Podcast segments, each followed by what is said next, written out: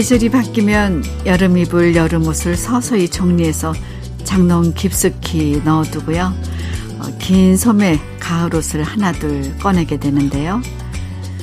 옷가지들 정리하는 것처럼 여름에 지쳤던 내 모습도 이제 잘 정리해서 넣어두고 이번 가을에는 낭만적인 우리 모습을 꺼내보고 싶어져요.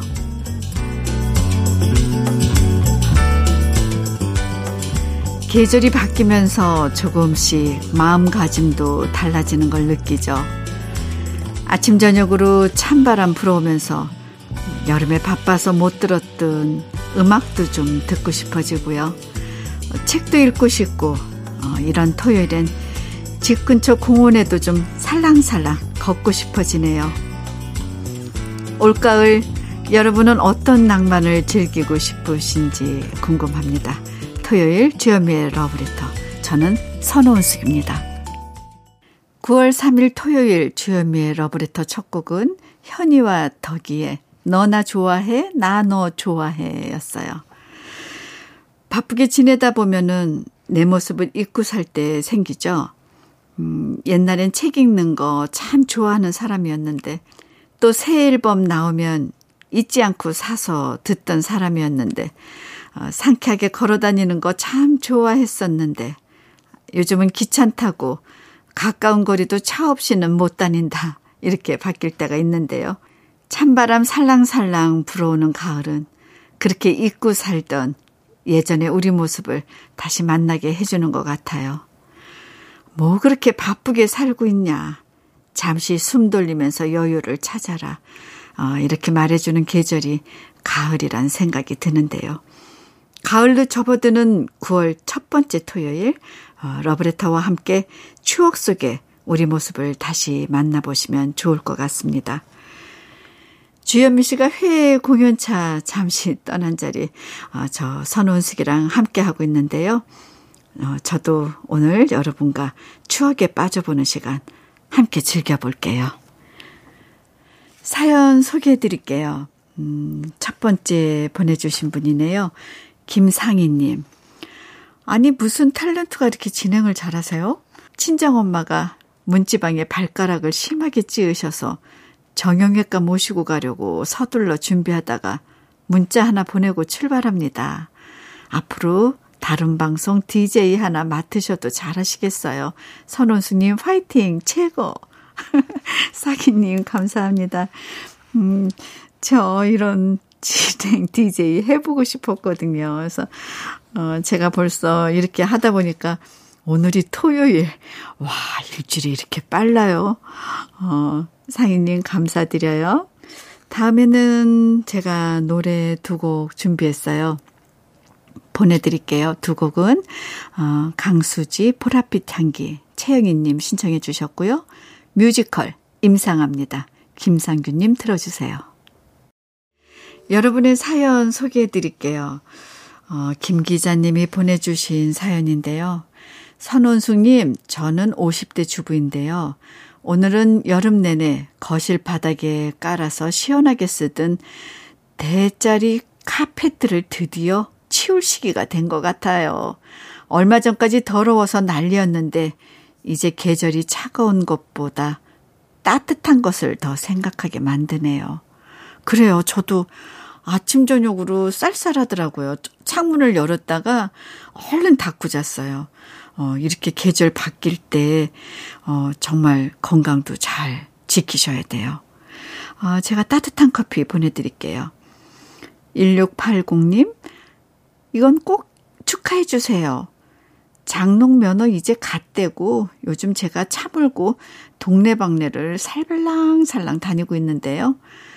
음악 들으며 별다방 드라이스루에 가서 커피 한 잔 받고 드라이브 하는 게 저의 로망이었는데 드디어 성공을 했습니다. 딸이랑 지나는 길에 한번 해볼까 하고 들어가서 바닐라 라떼 따뜻한 거요 라고 말했어요. 음, 신랑이 할 때 맨날 옆에서 구경만 했는데 제가 직접 외치고 받았지 뭐예요? 정말 너무 기뻐요. 운전면허 처음 딸 때 그 기분이네요. 저도, 음, 제가 동네에서 연습하면서 그리고 학원은 실기만 이렇게 잠깐 연습하고 면허증을 땄었거든요.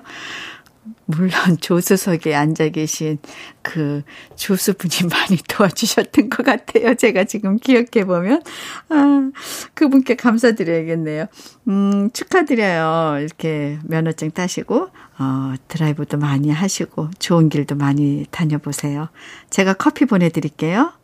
민혜경의 보고 싶은 얼굴, 7250님 보내주셨고요. 인순이 조피디의 친구요, 7201님입니다.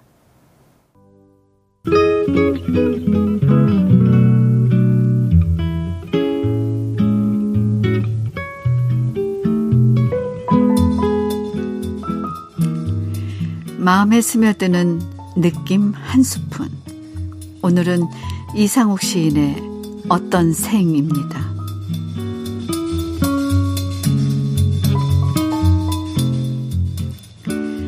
오지 항아리에 작은 물고기 대여섯 마리 4, 5리터 정도 되는 물 속에서 물칸 나와 작은 고동 몇 마리와 어울려 살아간다.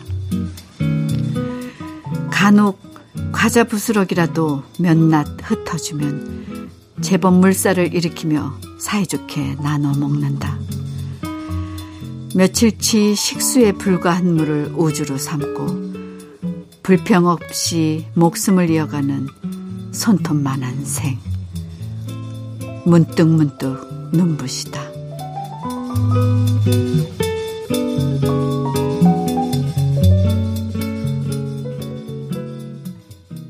느낌 한 스푼에 이어서 들으신 노래는 윤신의 인생이란이었습니다. 오늘 느낌 한 스푼은 이상옥 시인의 어떤 생 소개해드렸는데요.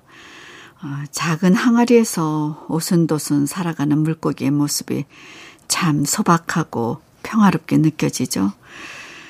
고작 며칠치에 불과한 식수에서도 그 물을 우주로 알고 평화롭게 살아가는 물고기들은 큰 욕심도 없고요. 어, 굳이 나 혼자 살겠다고 다른 물고기들을 구박하거나 따돌리거나 위협하지도 않아요. 항아리 속에서도 평화롭게 살아가는 물고기들을 보면서 사람들은 왜 이렇게 쓸데없는 욕심 때문에 맨날 다투는 건지 아, 씁쓸한 생각도 들고요. 정말 주어진 것에 감사하며 살아야 행복해질 수 있구나 새삼 느끼게 됩니다. 화려하게 치장해야만 이렇게 눈부신 건 아니잖아요. 어, 오히려 지나친 욕심 버리고 소박한 모습이 더 멋지고 더 눈부시고 아름다워 보일 때가 많은 것 같아요. 오늘도 아름다운 시간 보내시고요. 어, 소박하고 정다운 추억의 노래 두고 감상해 볼게요. 김광석의 이등병의 편지 최종현님 신청해 주셨고요. 휴식 같은 친구 김민우예요. 1352님 신청해 주셨어요. 6357님 안녕하세요 선원숙님 오늘 제 생일인데 아무도 축하 메시지가 없고 해서 혼자 즐기려고 이정재 나오는 영화 예매했답니다. 쓸쓸하네요. 그냥 이정재 정우성과 제 생일 보내려고 합니다. 제가 축하해 드릴게요. 생일 축하드려요. 제가 화장품 세트 보내드릴게요. 그리고 저도, 음, 이정재 정우성 나오는 영화 봤거든요. 볼만해요. 괜찮더라고요. 오늘 즐겁게 보내세요. 김일도님, 회사에서 작은 규모의 리더를 맡고 있습니다. 그런데 요즘 해외 여행이 붐인지 구성원들이 돌아가면서 해외로 휴가를 가서 공석을 메꾸느라고 참 바쁘네요. 나름 제가 리더니까 구성원들한테 휴가를 먼저 떠나라고 양보하다 보니 올해 제 휴가가 아직 21개나 남았습니다. 21일을 쉴 수 있는데 못 쓰고 있는 거죠. 도대체 저는 언제 해외 가볼 수 있을까요? 리더의 자리는 참 힘드네요. 맞아요. 누군가보다 앞장서서 서 계신다는 거, 음, 책임감과 힘들어요. 힘든 자리예요. 저도 아직 해외 못 갔네요. 이 코로나 때문에. 어, 얼른 또 모든 것들이 풀려서 자유롭게 좀 해외도 나가고, 어, 이렇게 남아있는 휴가 얼른 쓰실 수 있는 날 오길 기대할게요. 일도님한테는 제가 커피 보내드릴게요.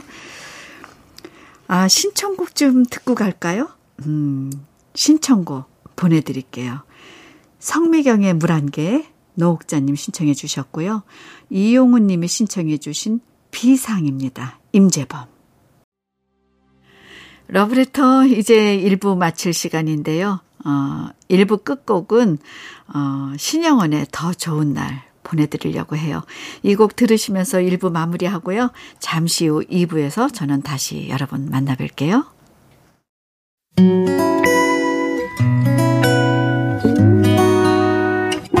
혼자라고 느껴질 때 할 일이 많아 숨이 벅찰 때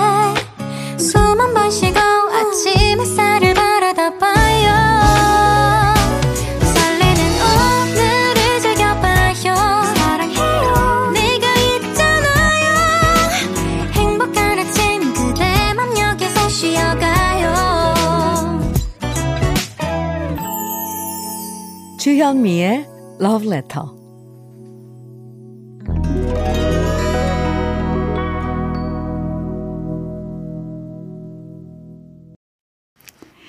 주현미의 러브레터 토요일 2부 첫 곡은 어, 배인숙의 누구라도 그러하듯이 석현 씨가 신청하신 곡이었어요. 음, 토요일의 러브레터 2부에서는 우리들의 그리운 추억과 노래를 만나보는 시간이 꺼내 들어요와 함께 하고 있는데요. 이 시간은 우리 옛날 추억의 사연들과 그 시절 즐겨 듣던 노래들을 다시 만나보는 시간이에요. 어, 러브레터 가족들이 오늘은 오늘은 어떤 추억의 이야기들을 꺼내 주실지 저도 기대되는데요. 음, 여러분 만나기 전에 제가 러브레터에서 드리는 선물 소개해 드릴게요. 주현미의 러브레터에서 드리는 선물입니다. 자외선 철벽 방어 트루엔에서 듀얼 액상 콜라겐 호주 건강기능식품 비타리움에서 혈관기능 PMP40 맥스 셰프의 손맛 셰프 예찬에서 청양 맵자리와 도가니탕 숙성 생고기 전문점 한마음 정육식당에서 외식 상품권 하남 동래복국에서 밀키트 복요리 3종 세트 여성 갱년기엔 휴바이오 더 아름퀸에서 갱년기 영양제. 액추 38에서 바르는 보스웰리아. 전통차 전문기업 꽃샘 식품에서 꽃샘 현미 녹차 세트. 욕실 문화를 선도하는 때르미오에서 때술술 때장갑과 비누. 밥상 위의 보약 또오리에서 오리백숙 밀키트. 60년 전통 한일 스텐레스에서 cookware 3종 세트. 한독 화장품에서 여성용 화장품 세트. 원용덕 의성 흑마늘 영농조합 법인에서 흑마늘 진액. 주식회사 한빛코리아에서 헤어 어게인 모발라 5종 세트. 판촉물 전문 그룹 기프코. 기프코에서 KF94 마스크. 명란계의 명품 김태환 명란젓에서 고급 명란젓. 건강한 기업 HM에서 장건강식품 속편한 하루. 주름 개선 화장품 선경 코스메디에서 올인원 닥터 앤 톡스 크림을 드립니다.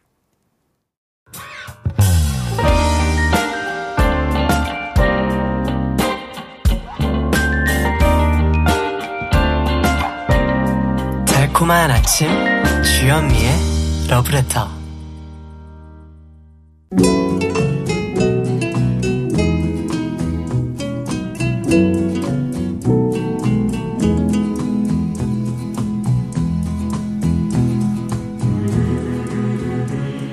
그리운 추억과 노래를 다시 꺼내서 만나봅니다. 토요일에 함께하는 꺼내들어요. 어, 사연 소개된 분들에게는 모두 오리백숙 밀키트와 떼장갑 비누 세트 선물로 드리고요. 오늘의 첫 번째 사연의 주인공은 강혜자 씨입니다.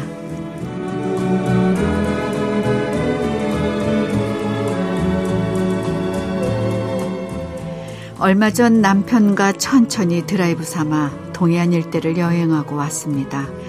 남편이 직장을 다닐 때는 여름 휴가를 받자 3박 4일밖에 안 되는 짧은 기간이어서 서둘러 다녔지만 이제 남편이 퇴직하고 나니 딴 건 몰라도 시간은 우리 편이 된 것 같습니다.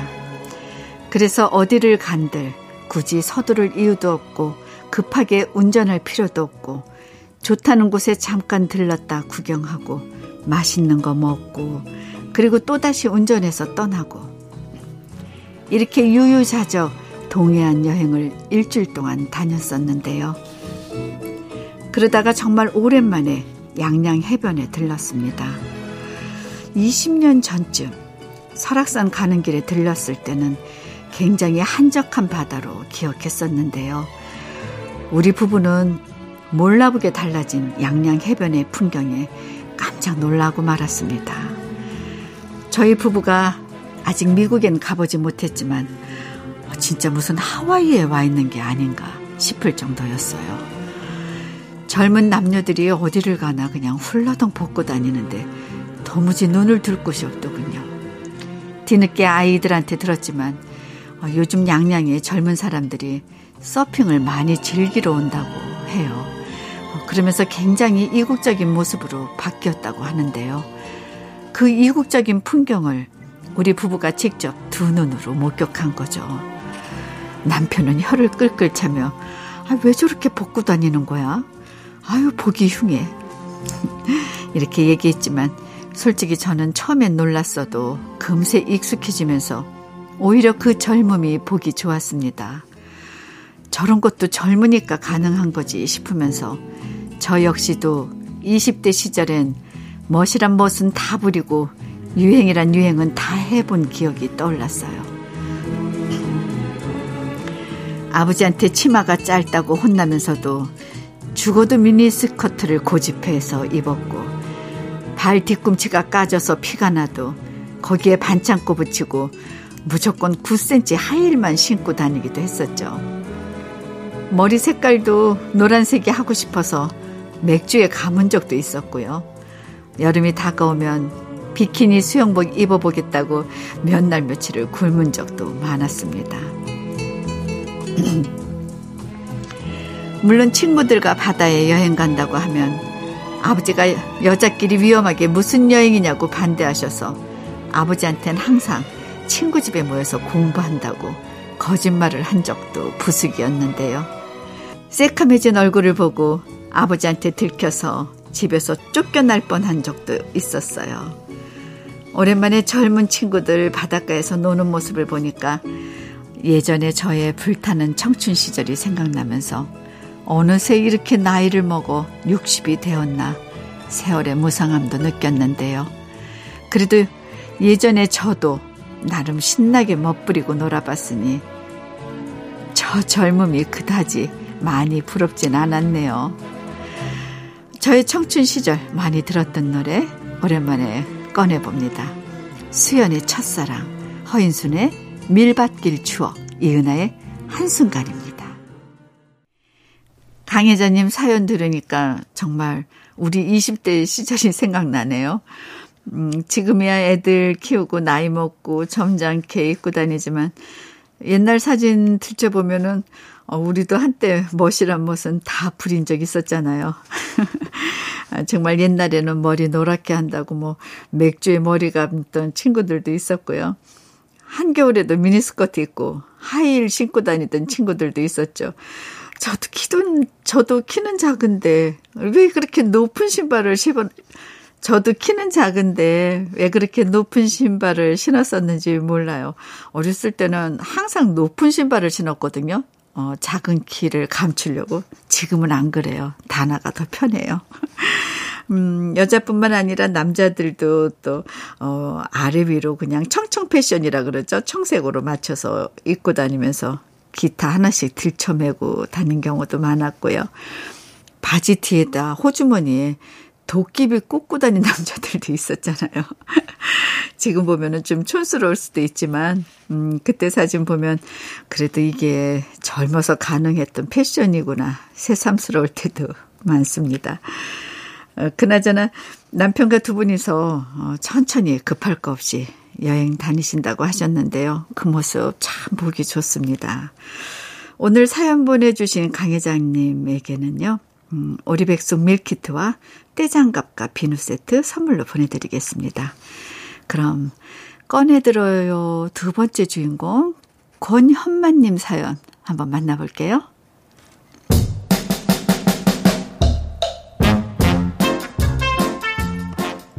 저는 부산 해운대 재래시장에서 채소 장사를 하고 있는데요. 저의 고향은 합천이랍니다. 추석이 되면 저희 가족은 집에서 추석 차례를 지낸 다음 무조건 고향 합천으로 출발을 하는데요.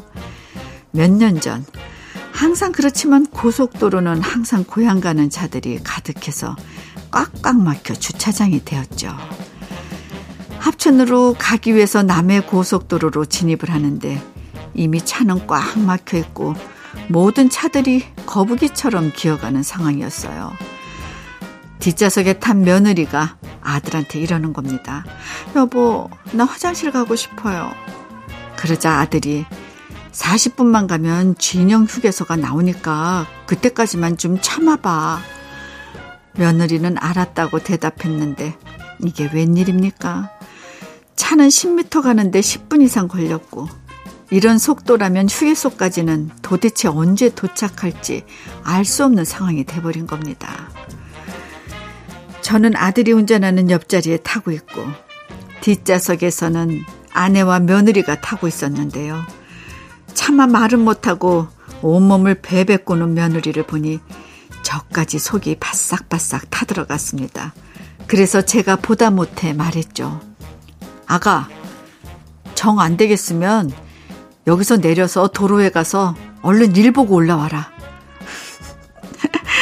하지만 이제 시집 온 지 1년도 안 된 새색신 며느리는 차마 그럴 수 없다고 무조건 참을 수 있다고 하더군요. 그리고 진짜 한 시간이 넘게 걸리는 동안 며느리는 아무 말도 안 한 채 극한의 인내심을 발휘했고 무사히 휴게소에 당도했는데요. 제대로 걷지를 못하자 아들이 며느리를 얻고 화장실로 달려가는 모습을 보니 안도의 한숨과 함께 웃음도 났습니다. 그렇게 고생 끝에 고향에 도착해서 일가 친척들 만나서 이야기도 나누고 고향 마을 한 바퀴 돌았는데요. 청년들과 아기는 없고 모두가 노인뿐이어서 마음이 심란했습니다. 젊은 사람들이 모두 고향을 버리고 떠나버리니 이러다 보면 제 고향 합천이 사라질까 걱정이 됐습니다. 제가 어린 시절 동네 아이들과 함께 뛰놀고 이웃들과 한 가족처럼 지냈던 정든 고향이거든요. 올 추석에도 많은 분들이 고향을 향해 떠나실 텐데요. 고향 가시는 길 즐거우시길 바라면서 고향 하면 생각나는 노래들 꺼내봅니다. 나훈아의 고향역 남진 님과 함께 최정자, 초가 삼간. 어, 정말 이제 다음 주면 추석인데요. 어, 추석 명절 맞아서 고향 가다 보면 별의별 이야기들이 많이 만들어지죠. 정말 차가 너무 막혀서 고생, 고생한 이야기부터 이렇게 화장실 나올 때까지 꾹꾹 참아야 했던 이야기. 여러분들은 막히는 차 안에서 싸워서 한 분이 차에서 내리는 경우 그런 경우 없었을까요? 있었다고도 하는 분들 많아요. 어, 정말 올해 고향 가시는 길은 모두 화목하게 화기애애한 분위기, 그런 즐거운 분위기이시기를 바랍니다. 권현만 님이 고향이 합천인데 점점 젊은 사람들이 사라져서 걱정이라고 하셨죠. 어, 이런 걱정하시는 분들도 참 많으시죠. 정말 너무 도시에만 몰리지 않고 시골에서도 충분히 젊은 사람들이 잘 살 수 있는 어, 그런 제도적인 뒷받침들이 있어야 할 것 같고요. 저도 건현만님의 안타까움이 어떤 건지 어, 정말 이해가 됩니다. 어, 현마님 올해도 합천 잘 다녀오시고요. 제가 사연 보내주셔서 감사의 선물도 챙겨서 보내드릴게요.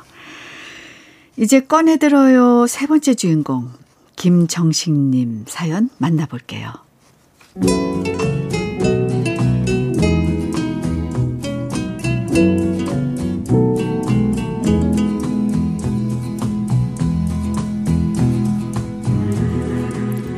휴일 동안 친한 선배님의 새로운 집을 방문했습니다. 도시 근교의 시골 마을에 700평 정도의 땅을 물려받은 선배님은 전원주택을 꾸며놓고 살고 있었어요. 평생 농사를 모르고 살던 도시남 선배의 시골집이 뭐 대단할까 하며 기대하지 않고 방문했었습니다. 그런데 의외로 집도 아담하고 근사하게 지어놓고 주위 텃밭도 오밀조밀 정갈하게 가꾸어 놓으셨더군요. 집 구경을 이리저리 하는데 한편에 가마솥이 있는 것을 봤습니다. 선배에게 밥을 지어봤냐고 물으니까 아이 그냥 장식이지 밥하는 용도 아니야. 와이프한테 가마솥밥 해보라고 했다가 쫓겨날 뻔했다 야. 이렇게 너스레를 떱니다. 순간 저는 옛날 가마솥의 추억이 생각났습니다.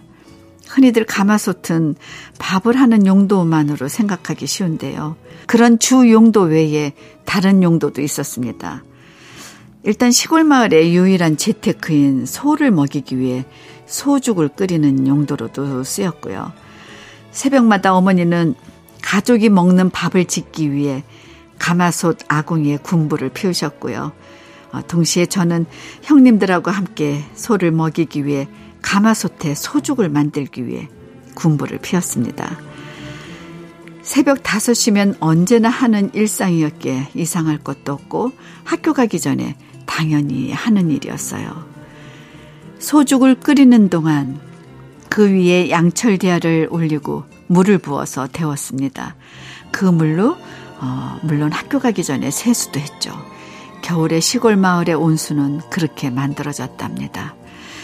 또 하나 가마솥의 용도는 목욕용 물을 데우는 큰 통으로 사용하기도 했어요. 어, 요즘이야 가정마다 욕실이 있고 샤워기만 열면 뜨거운 온수가 펑펑 쏟아지는 그런 세상이죠. 하지만 어린 시절 시골집에는 그런 샤워실도 온수가 나오는 시설도 생각지 못하고 살았습니다. 그러면 목욕은 어떻게 하고 그리고 얼마나 자주 할 수 있었냐고요? 목욕도 그땐 연중 행사이자 명절 행사였어요. 명절이 되면 가마솥에 물을 데워서 그걸로 목욕을 했습니다. 어머니께서 모래종이처럼 거친 때타올로 몸의 때를 팍팍 밀면서 거의 6개월 동안 묵은 때를 벗겨냈고요. 얼마나 아팠든지 그때는 6개월마다 한 번씩 하는 목욕도 하기 싫어서 울면서 뜨거운 물에 들어갔습니다. 그래도 그 시절엔 아토피 같은 피부질환 한 번 없었으니 참 신기할 노릇입니다. 문득 가마솥을 보니 그 옛날 삼시세끼 군부를 피웠던 어머니의 노고에 다시 숙연해주고요. 옛 시절을 생각만 하면 지금의 삶이 큰 행복임을 다시 깨닫게 됩니다. 그 옛날 어렵게 살던 시절의 추억을 떠올려 보면서 그 노래 세 곡 신청할게요. 둘다섯의 얼룩 고무신, 조영남의 도시여 안녕, 진성의 보릿고개. 요즘엔 가마솥 보기가 참 힘든데요. 어, 그래서 유명한 식당에 좀 가야 가마솥으로 만든 밥을 따로 사 먹을 수 있잖아요. 지금이야 전기밥솥에 밥 해 먹지만 어, 가마솥으로 만든 밥하고는 맛이 확실히 다른데요. 그게 다 우리 어머니의 수고로움이 있어서 더 맛있었던 것 같아요. 시골에서 가마솥은 밥도 짓고 또 물도 데우고 소주 끓이는 다용한 용도로 사용됐었는데, 아, 김정신 님 사연 읽으면서 구수한 옛 추억을 다시 만나볼 수 있었네요. 오늘 사연 보내주신 김정식 님에게도요, 저희가 준비한 선물 보내드릴게요. 토요일의 러브레터에서는 이렇게 여러분의 추억과 오랜만에 꺼내 듣고 싶은 아, 그런 그 시절의 노래들로 함께 합니다. 러브레터 홈페이지 꺼내 들어요 게시판에 남겨주시면요. 정다운 추억도 소개해드리고 선물도 드리니까 사연 많이 많이 보내주세요. 토요일의 러브레터 이제 마칠 시간인데요. 오늘의 마지막 곡으로 준비한 노래는 민희라의 미소입니다. 박현수님 신청곡이에요. 즐거운 토요일 보내시고요. 지금까지 러브레터 특별 DJ 저는 선원숙이었습니다.